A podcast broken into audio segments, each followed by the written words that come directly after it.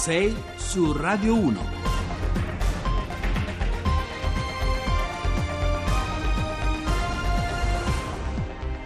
Bentrovati a 6 su Radio 1, buongiorno, giovedì 28 giugno, sono le 6 e 7 minuti, al microfono con voi Giovanni Acquarulo, è una strada tutta in salita, lo sappiamo, il vertice europeo che prende via oggi a Bruxelles con in cima all'agenda il dossier che riguarda i flussi migratori, una strada tutta in salita dal punto di vista diplomatico che però in molti vedono in realtà nei fatti, nella sostanza come un piano inclinato eh, verso la fine dell'Europa politica così come la conosciamo. Stamattina però torneremo anche sulle partite politiche però di casa nostra, dopo i dati Istat sulla povertà si è tornati a discutere infatti dalle parti del governo di reddito di cittadinanza e dei contenuti di quello che è stato ribattezzato il, il decreto dignità. Poi l'abbiamo detto ieri, vi racconteremo un altro capitolo dell'Italia che cambia pelle dopo il voto amministrativo, avremo con noi il sindaco 5 Stelle di Avellino, faremo un altro passaggio sul futuro del centro-sinistra con il nostro Carlo Cianetti che ha intervistato il presidente del PD Matteo Orfini. E infine torneremo sui famosi 30 minuti di rete gratis promessi dal vice premier Di Maio perché quel passaggio in realtà alludeva ad un altro fronte aperto in Europa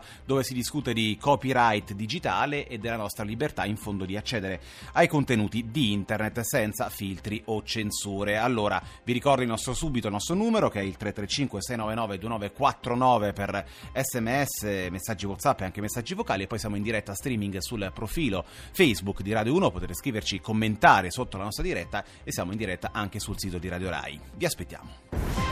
6 su Radio 1. Il primo passo allora lo facciamo stringendo la visuale eh, sull'Europa politica, in bilico, spaccata, divisa, in ordine sparso sul fronte migranti, ma non solo, e lo facciamo insieme a eh, Nicoletta eh, Pirozzi, che è responsabile politiche europee e relazioni istituzionali dell'Istituto Affari Internazionali. Buongiorno e benvenuta a Radio 1. Buongiorno a voi. Allora, Pirozzi, eh, cerchiamo subito di capire come ci arriviamo a questo vertice, come ci arriva eh, l'Europa all'appuntamento di oggi. Eh, lo ricordo, il vertice di Bruxelles dei capi di Stato e di Governo. Quali sono le alleanze, i fronti contrapposti, la materia vera del, del contendere sotto il fuoco incrociato anche della propaganda eh, di queste settimane? Pirozzi.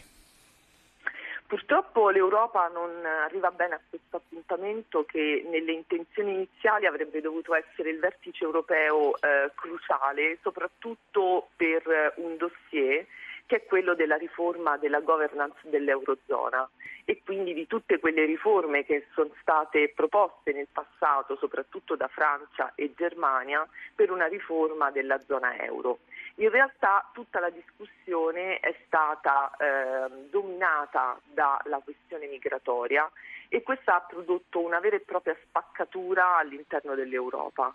Quindi di fatto vedremo ehm, da una parte Francia e Germania che attraverso il loro consueto incontro bilaterale pre-vertice hanno cercato di portare avanti tutta una serie di proposte per gli altri Stati membri, in parte sostenuti dalla Spagna, un agguerritissimo gruppo Visegrad che eh, vede anche nella prossima presidenza austriaca il gancio per portare avanti le proprie rivendicazioni e eh, un'Italia in realtà sempre più isolata proprio sulla questione che ha più a cuore, cioè quella migratoria.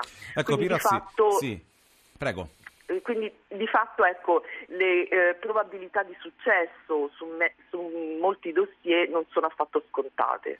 Allora, il cuore di tutto il negoziato, lo ricordava anche lei, è, è la riforma, almeno dal punto di vista dell'Italia, la riforma, l'eventuale riforma, modifica del regolamento di Dublino, cioè le responsabilità in materia di accoglienza dei flussi migratori che sono addossate, lo ricordiamo, ai paesi di primo approdo come l'Italia, intorno a cui però il nostro paese, eh, lo ricordava anche lei, è di sorvolo, il nostro paese, il Premier Conte, sta facendo ruotare un negoziato più complesso che parte dai cosiddetti movimenti secondari e dovrebbe poi approdare ad uno scambio anche sul fronte economico e sul fronte dei conti pubblici. Ce lo spiega meglio?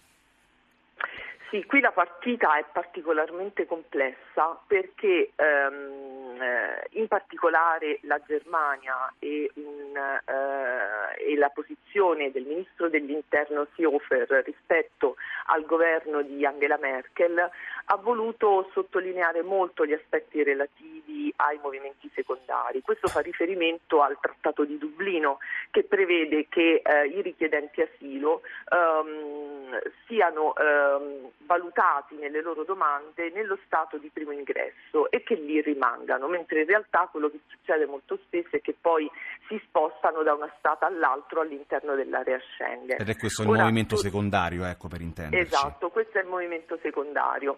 Sulla base della posizione italiana che è stata anche espressa dal Premier Conte in aula ieri, eh, l'Italia eh, non è eh, pronta a fare nessun tipo di concessione rispetto ad un eh, approccio più ehm, rigido per impedire questo tipo di movimenti se non ci sarà una riforma di Dublino rispetto al principio del paese di, di primo ingresso. Questa è una riforma del regolamento di Dublino che l'Italia vuole e eh, per la quale però dovrà cercare delle alleanze che al momento non si vedono all'orizzonte. Tant'è vero che ehm, sicuramente l'Italia non troverà il gancio dei paesi di Visegrad che di fatto non vogliono nessun tipo di certo. riforma da questo punto di vista e al momento non troverà ehm, disponibilità nemmeno in altri paesi, se non in via di principio da parte della Germania. Quindi ecco. è una partita molto complicata. Pirozzi, ecco, cosa succederà se non si arriverà, come lei peraltro sta in qualche modo alludendo, ad un accordo? Ecco, l'Italia fa filtrare l'ipotesi di non firmare un eventuale appunto, accordo penalizzante per il nostro paese, ma cosa poi significherebbe sul piano concreto delle misure, dei provvedimenti e delle politiche dell'Italia in materia di immigrazione e, e non solo? Cos'è che rischia di saltare? Da questo Consiglio europeo io mi aspetto delle conclusioni che eh, fanno riferimento alla necessità di una riforma del regolamento di Dublino, ma sicuramente non si arriverà in questi due giorni ad un accordo eh, dettagliato sulle riforme. Questo molto probabilmente sarà lasciato poi alla negoziazione tra i diversi Stati.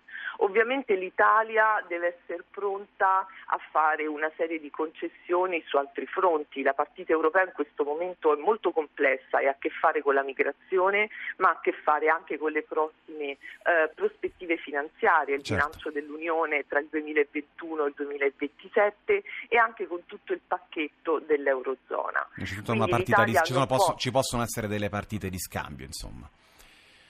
Sì, come sempre succede in Europa. Eh, ecco, fare la voce grossa e battere i pugni sul tavolo, come spesso dice il nostro governo, eh, in realtà è una eh, tattica che paga poco nel contesto europeo, dove invece prevale la logica negoziale. Allora io ringrazio, ringrazio davvero Nicoletta Pirozzi, che lo ricordo, responsabile politiche europee e relazioni istituzionali dell'Istituto Affari Internazionali, per questo primo, primissimo giro d'orizzonte sul vertice europeo che si apre oggi appunto a Bruxelles, su cui evidentemente torneremo anche domani, anche nei prossimi giorni. Intanto grazie Pirozzi, buon lavoro, buona giornata. Lo Stato sociale con Luca Carboni, la canzone si chiama Facile, il nuovo singolo, un rifacimento di una canzone già eh, pubblicata quando sono le 6.18. Restiamo in Europa perché c'è un'altra partita che si gioca in questi giorni sul fronte del regolamento europeo sul copyright, tema che era un po' la cornice del ragionamento che ha portato due giorni fa il vice premier Luigi Di Maio, lo saprete, a proporre, a proporre l'accesso gratuito alla rete per tutti per 30 minuti al giorno. Un passaggio che ad onor del vero è stato eh, decontestualizzato da molti e preso di mira, lasciando sullo sfondo il nodo più generale che riguarda invece uno dei pilastri della nostra vita di cittadini digitali, cioè la libertà di accedere ai contenuti di internet senza filtri o censure preventive. Ne parliamo stamattina con Massimo eh, Mantellini, giornalista, saggista, esperto di cultura digitale e autore per Einaudi del saggio Bassa Risoluzione. Buongiorno e benvenuto. Buongiorno, buongiorno, a tutti. Allora, eh, Mantellini, lo so che è un, un, tema complesso e articolato, cerchiamo di capire bene però cosa c'è al cuore di questa riforma europea del copyright, gli interessi, soprattutto gli interessi in campo. Uno dei nodi decisivi riguarda ad esempio la norma che vorrebbe introdurre una tassa sui link e filtri appunto sui contenuti caricati in rete. Ce la spiega meglio chi la propone e a chi conviene? Ma eh, è un discorso vecchio che, che, è stato portato avanti negli ultimi anni in una diatriba fra diciamo, gli editori, in, in, questo caso i soggetti maggiormente interessati sono gli editori di giornali e di siti web informativi che eh, vivono un periodo di grossa difficoltà economica. Eh, per cercare in qualche maniera di equilibrare questa situazione hanno immaginato che parte del proprio problema derivi dal fatto che molte persone utilizzano eh, Google e altri aggregatori eh, per eh, utilizzare eh, e leggere le notizie invece che utilizzare i loro siti web. Eh, questo in realtà è, non, non, è esattamente quello che succede, però insomma nella sostanza il tentativo eh, del, dell'articolo 11 di questa, di questa normativa che andrà in discussione nelle prossime settimane è quello di immaginare che chiunque linki in qualche maniera dei contenuti che hanno una riproduzione riservata debba eh, accordarsi da un punto di vista economico con il proprietario dei diritti. È, mh, mm, questa è l'idea insomma, di fondo di questo articolo ed è un'idea estremamente pericolosa, nel senso che eh, fino ad oggi e spero anche in futuro mh, mm, non sarà possibile negoziare i link, perché i link sono l'anima dell'architettura della rete. E, e, diciamo, è un'idea per cercare di mettere un, trovare una soluzione a un problema economico molto serio, eh. l'idea certo. sbagliata. E Mattellini, in ogni caso lei dice gli interessi poi di noi cittadini dentro gli ambienti digitali che frequentiamo ogni giorno non sono da una parte né quelli degli editori e non sono però neanche quelli delle piattaforme eh, come Google appunto. Qual è la sfida che ci riguarda più da vicino? Quello che è successo con il copyright negli ultimi cent'anni non è una cosa recente, è che i proprietari dei diritti hanno cercato in tutte le maniere, quasi sempre legalmente o con attività di lobbying più o meno insomma, eh, evidenti, come del resto in questo caso, di aumentare la propria capacità economica di, di gestione dei diritti. Mentre, mentre, il diritto d'autore nasce come un diritto temporaneo, questo diritto negli ultimi cent'anni è stato aumentato una ventina di volte, fino ad arrivare a coperture vicino ai 100 anni. Eh, oggi è un po' diverso perché non è più la, la diatriba fra i diritti dei cittadini che devono avere il libero accesso alla conoscenza all'informazione e i diritti degli editori che possed- posseggono la, la, capacità di gestire economicamente questi, questi, aspetti, ma c'è questo soggetto intermedio che sono le piattaforme. Una volta ovviamente le piattaforme non esistevano. E il problema è semplice, si è, si è inserito un terzo, un terzo, soggetto che è un soggetto oggi molto potente, perché sì. ovviamente le piattaforme di rete come Google o Facebook hanno una gestione molto, molto ampia, del, non certo del diritto d'autore, ma dei nostri diritti, dei nostri dati. E, e, e la, la, la, partita si è un po' complicata da questo punto di vista. Mm, però nella sostanza se la norma viene scritta per i cittadini e insomma, i nostri rappresentanti d'Europa dovrebbero immaginare che siamo noi i soggetti che devono essere beneficiati da queste norme, i nostri interessi cittadini non sono né quelli degli editori né quelli di Google, molto banalmente. Ecco, questo, questo, intendevo dire. Mattellini, in chiusura anche il passaggio di Di Maio sulla gratuità della navigazione per tutti. Ecco, è un ragionamento che non si limita a dire immaginiamo diamo internet gratis a tutti, ma invece si allarga, come peraltro ha sottolineato anche ieri il direttore dell'agenzia Agi Riccardo Luna, a chiarire a cosa serve oggi davvero la rete, cosa ci possiamo fare e come possiamo usarla per studiare meglio, lavorare meglio, informarci meglio, è d'accordo?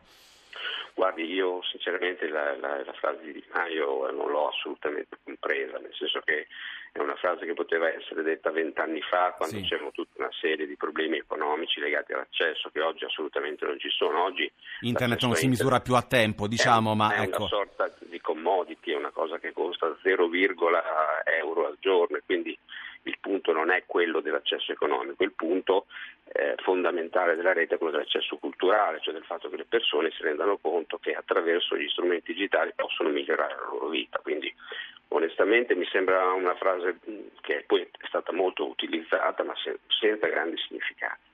Allora, eh, grazie a Massimo Mantellini che ci ricordava appunto che la questione oggi che riguarda la rete non è soltanto una questione di tempo, ma è una questione appunto di consumi, di giga e della quantità di dati che eh, si consumano ogni giorno. Lo ringrazio, Massimo Mantellini, giornalista, saggista e appunto autore del saggio Bassa eh, Risoluzione. Ora, come sempre, c'è eh, l'onda verde con tutte le informazioni sul traffico. Noi torniamo subito dopo con le anticipazioni del GR1 delle 7. Restate con noi.